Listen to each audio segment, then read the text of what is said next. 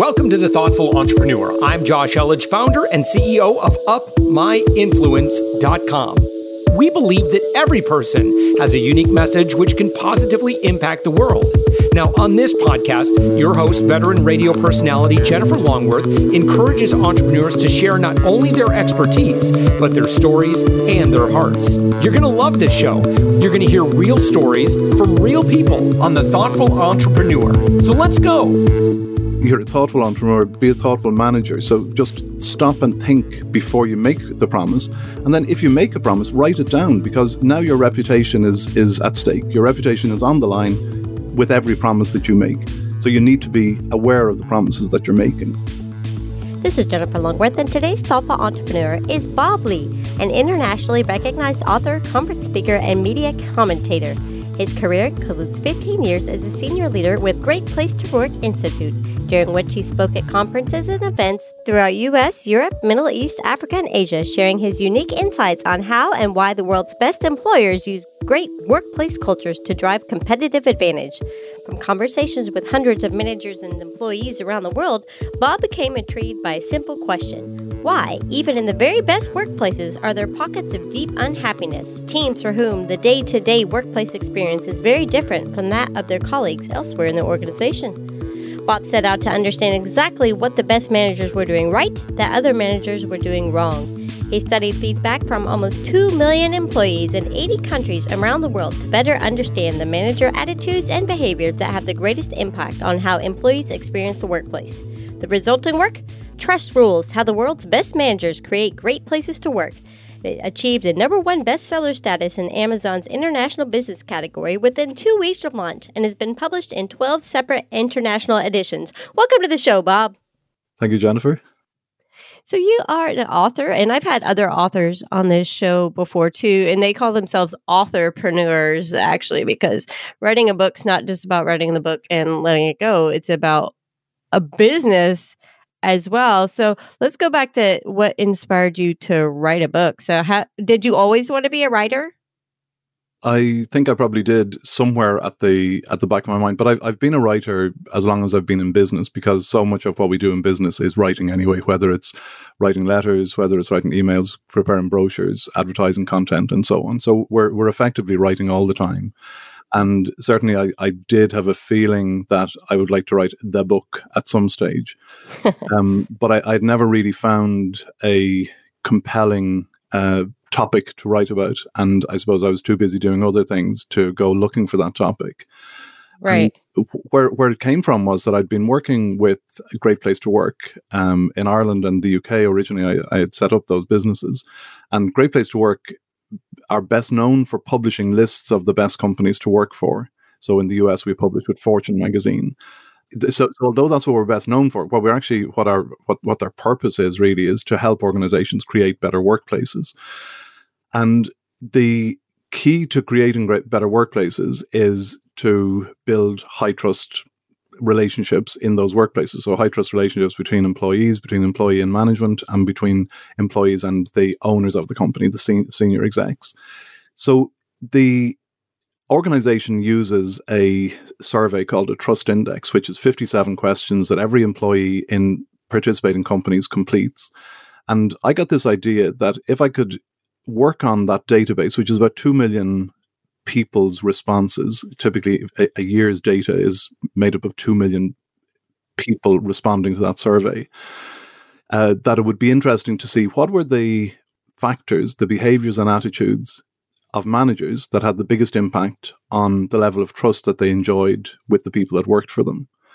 And what I expected to find, like I, I, say that this isn't the book that I set out to write, because the book I set out to write, I expected would be about the differences in how we trust, how people make a decision to trust. So, for example, I expected that there would be a difference between male employees and female employees, that male employees might be more transactional, whereas female employees might be more reflective and maybe slower to trust.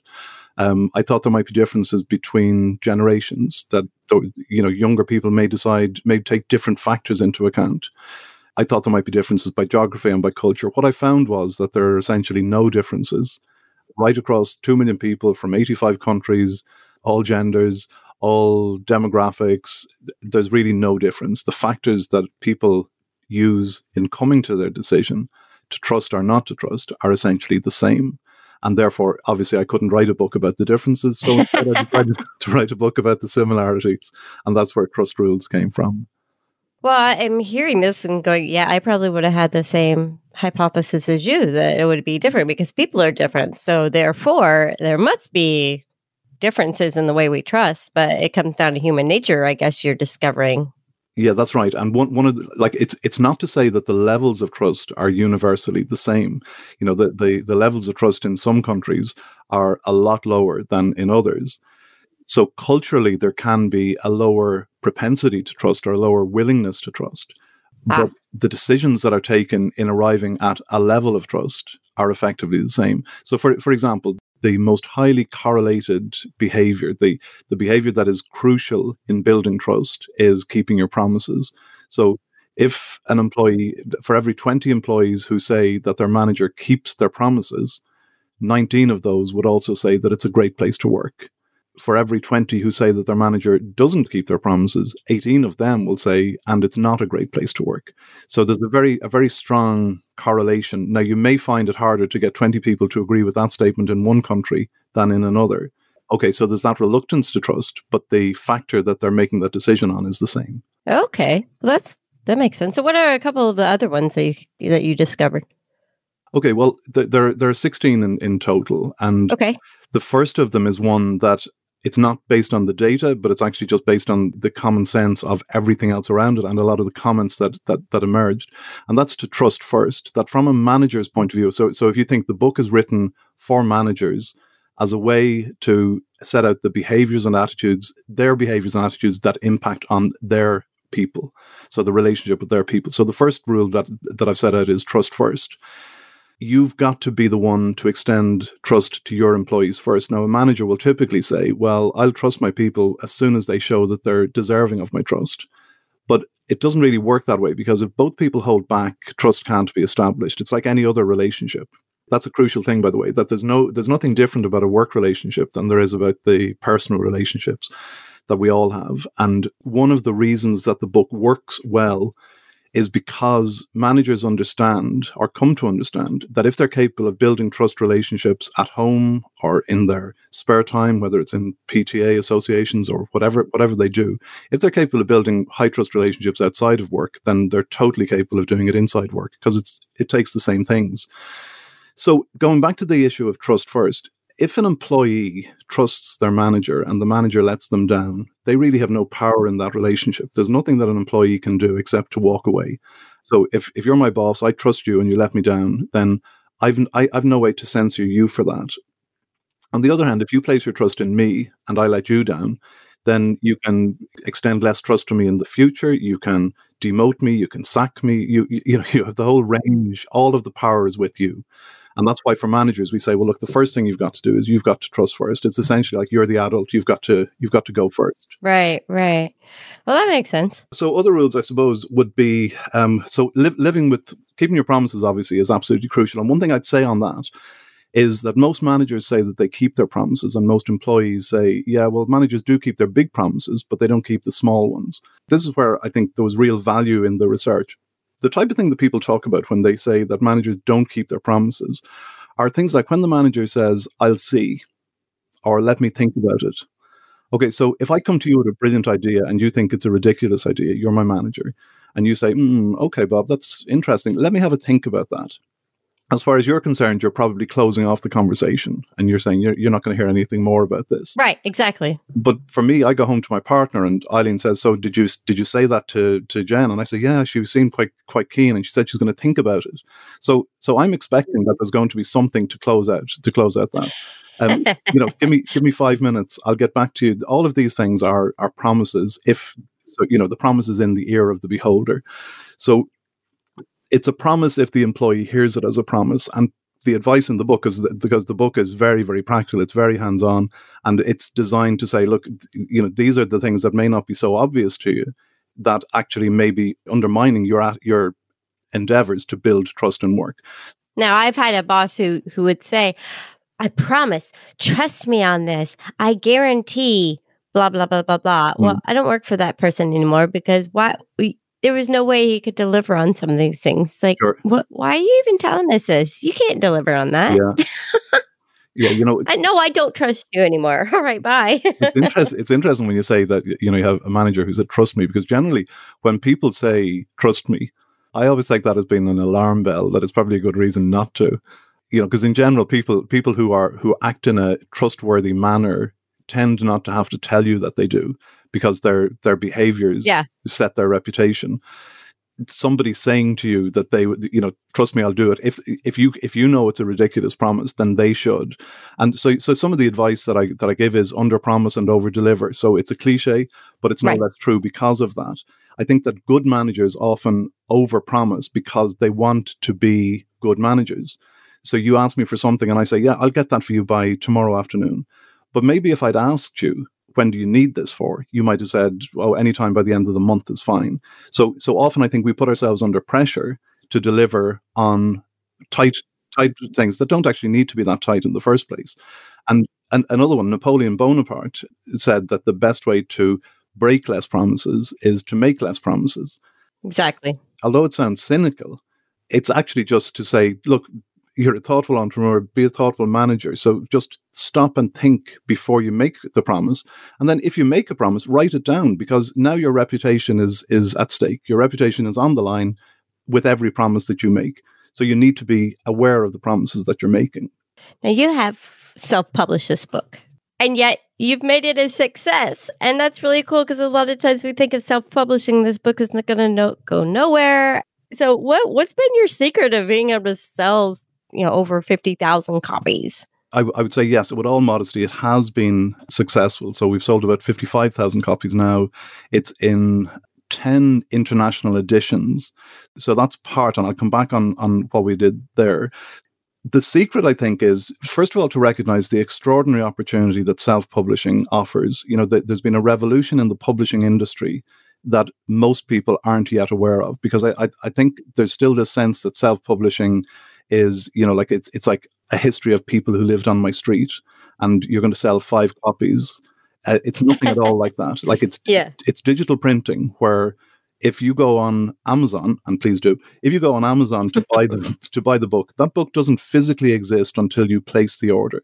And when you place the order, a printing press somewhere in eight locations around the world whirs into action, prints the book, prints the cover, binds it, puts it into a carton, and no human being touches that until you take that out of the carton. You're the first human being to touch the book. That's the revolution. In terms of cost, you're talking about at units of say 10 copies or more if i you know if i order one copy it costs maybe $15 maybe $16 but once i order 10 copies of the book it's working out at about $4 delivered and that is whether I, I order 10,000 or 10 copies. So there isn't really a scale advantage, which means that you don't need to fill the front room of your house with 3,000 copies of the book just to get it at, at a reasonable price. So that's the first thing, that there's an extraordinary opportunity there.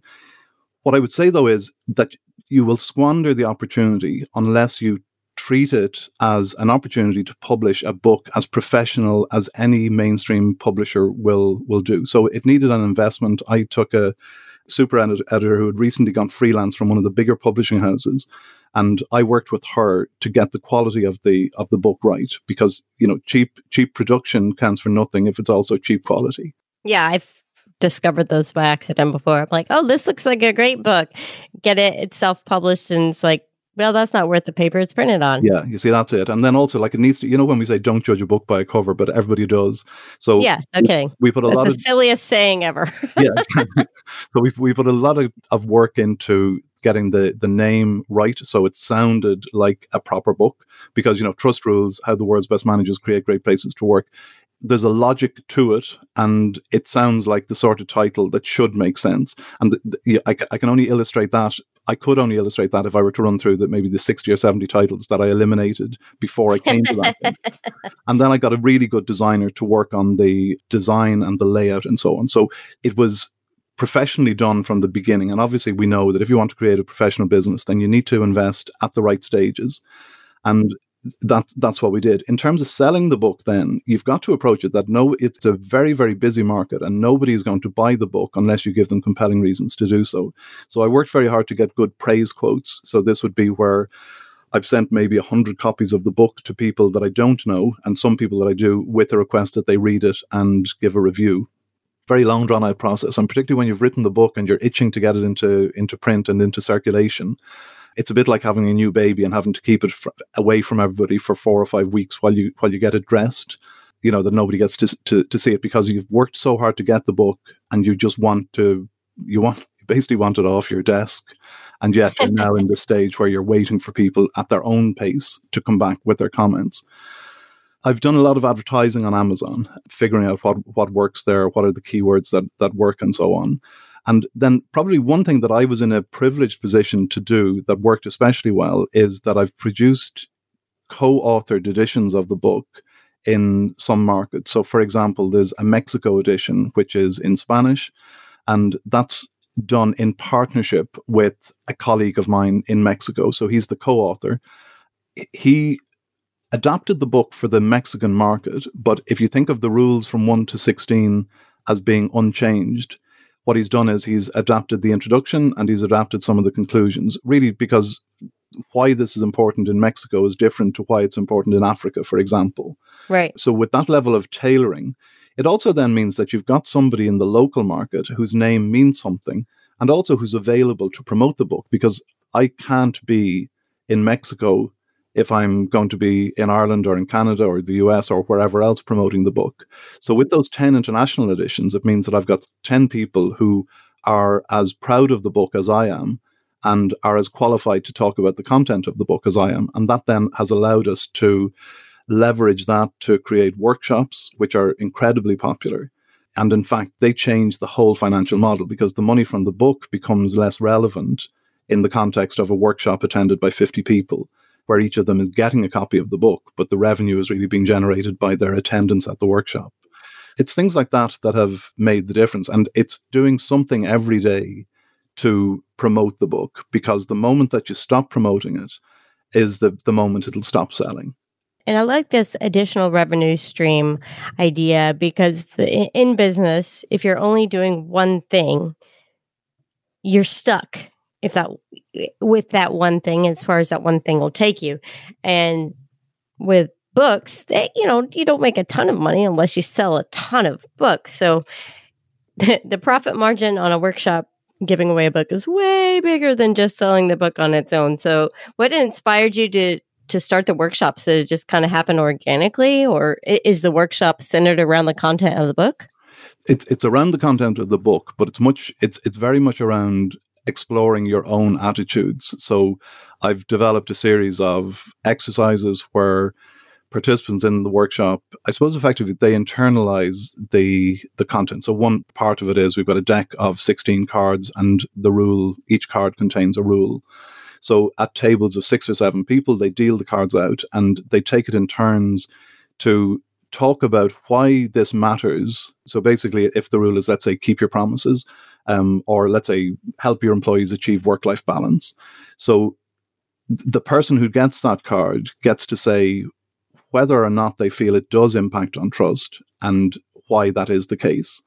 And th- there's another way of using those cards, which is to describe the behaviors that a manager would be exhibiting if they were observing this rule what this does is in small groups it gets people as i say to internalize it to think actually yeah these these things do work. Because if at the end of the workshop if somebody can have a realization that there's something small that i've been doing that i could do differently we encourage them try that for 30 days. Don't try to change the world. Just try one single thing. It might be just write down every promise that you make. And you, you know yourself that's how you change your behavior.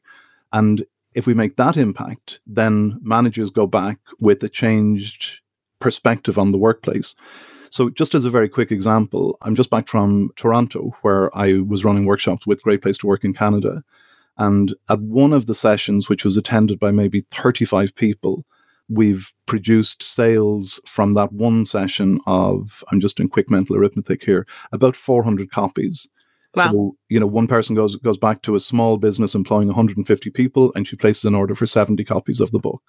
So that's how it how it works. But so they're buying them for their managers. Exactly. Yeah. They, they come to your workshop. They go, "Oh my gosh, my people need to hear this," and they take it back to them. They buy more copies of your book, and so it grows. Yeah, because like I'm I'm I'm doing this interview with you from my my home office. My my let's call it my glorified library. It's actually a, a front bedroom, but it is very good. But it's got shelves like a library. So I'm looking at all of the books that that I have, and one of the things that struck me when I was writing this, writing the book, was that there, at least half of the books on my shelves I've never actually read. So these are books that I've I've been inspired to buy because I recognized that there was a need in me that the book blurb promised to address.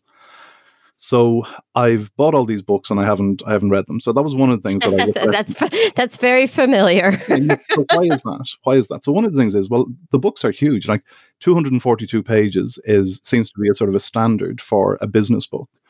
And when I was uh, discussing with with the publisher, I actually had a publishing contract offered for the book, but I wasn't happy with the the money side of it, which was I would get a dollar for every copy that was sold, and that didn't seem very fair.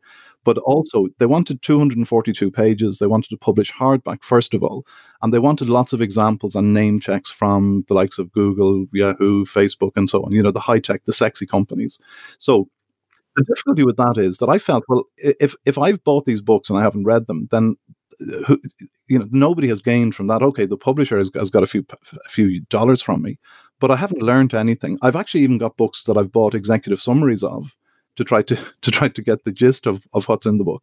So what I did was I decided, no, I'm going to do it my own way. I'm going to write a paperback. I'm going to have it short and to the point. So I wrote about eighty thousand words, but published twenty seven thousand words. It's a small book, and I think that's one of the things that people that I think that's one of the reasons that managers are buying it for other managers in their company because it's an inviting book. It's like it's like one of those little box panels on a in a magazine. You know the way your eye is drawn to the little things rather than the big long article. And I think that I think there's that sense about it that this is something that people can read. It takes about an hour, an hour and a quarter.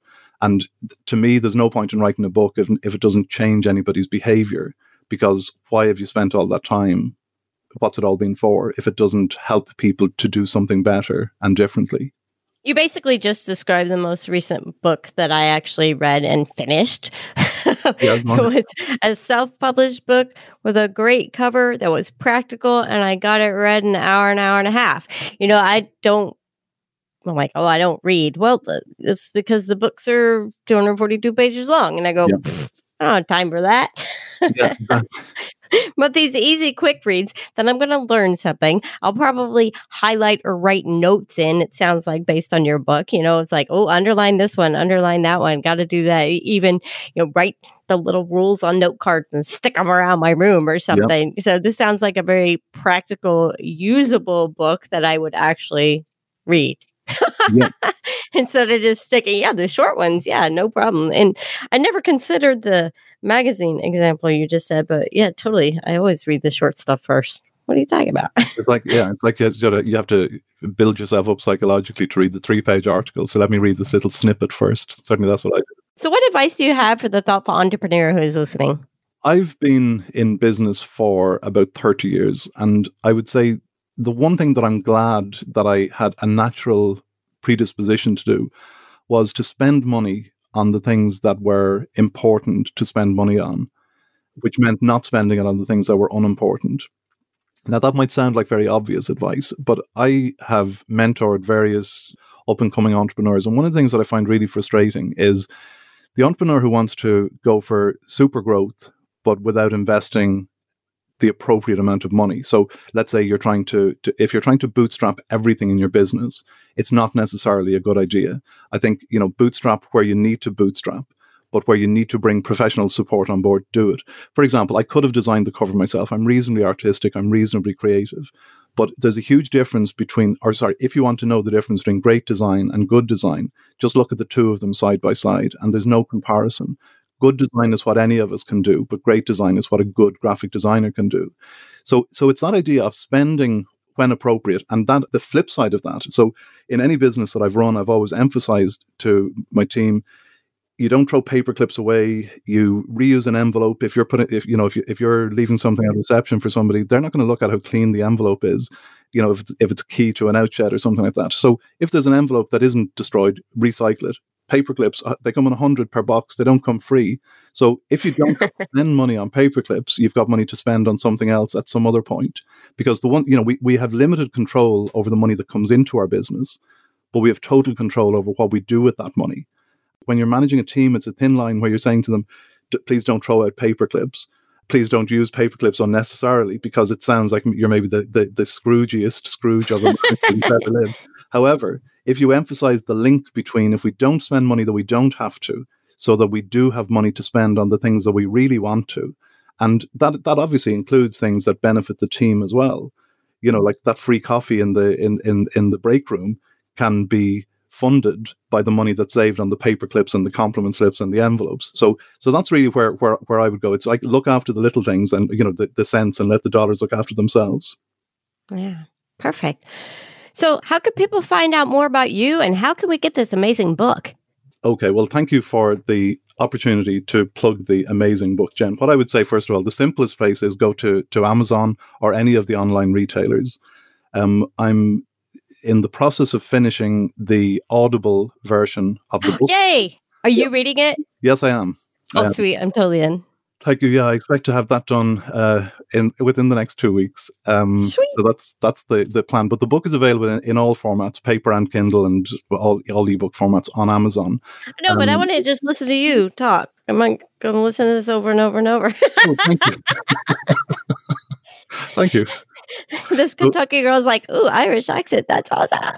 Oh yeah, the only thing is that that you don't get that doesn't get you anywhere in Ireland. They, well, no, not in Ireland, even, but you but, know. But no, thank you, thank you.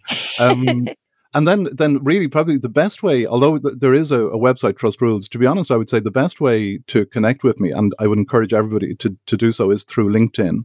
Um, I'm quite active on LinkedIn, and I share quite a bit of of stuff there. And obviously, that's a way to to have one on one interactions as well. If anybody has any questions or needs to know more or wants any advice, best thing LinkedIn, Bob Lee, Trust Rules. That will definitely get me. And I respond to everything that comes in. Trust Rules How the World's Best Managers Create Great Places to Work. Author Bob Lee, thank you so much for joining me today. Thanks, Jen. It's been a pleasure. Thanks for listening to The Thoughtful Entrepreneur. If you are a thoughtful entrepreneur who would like to be a media celebrity and be on our show, please visit upmyinfluence.com slash guest and attend my next live webinar where I'll reveal how to get more respect from influencers and media so that you can get more sales and traffic. Now, please do us a favor. If you like the guest that was just interviewed, would you share this episode on social media? And in your podcast player right now, please give us a thumbs up or a rating and review. We promise to read it all and take action. We believe that every person has a message that can positively impact the world. Your feedback helps us fulfill our mission to help create more media celebrities. Make sure to hit subscribe, binge listen to our previous episodes, and we'll send you the next episode automatically. Thanks for listening, and thank you for being a part of the Thoughtful Entrepreneur Revolution.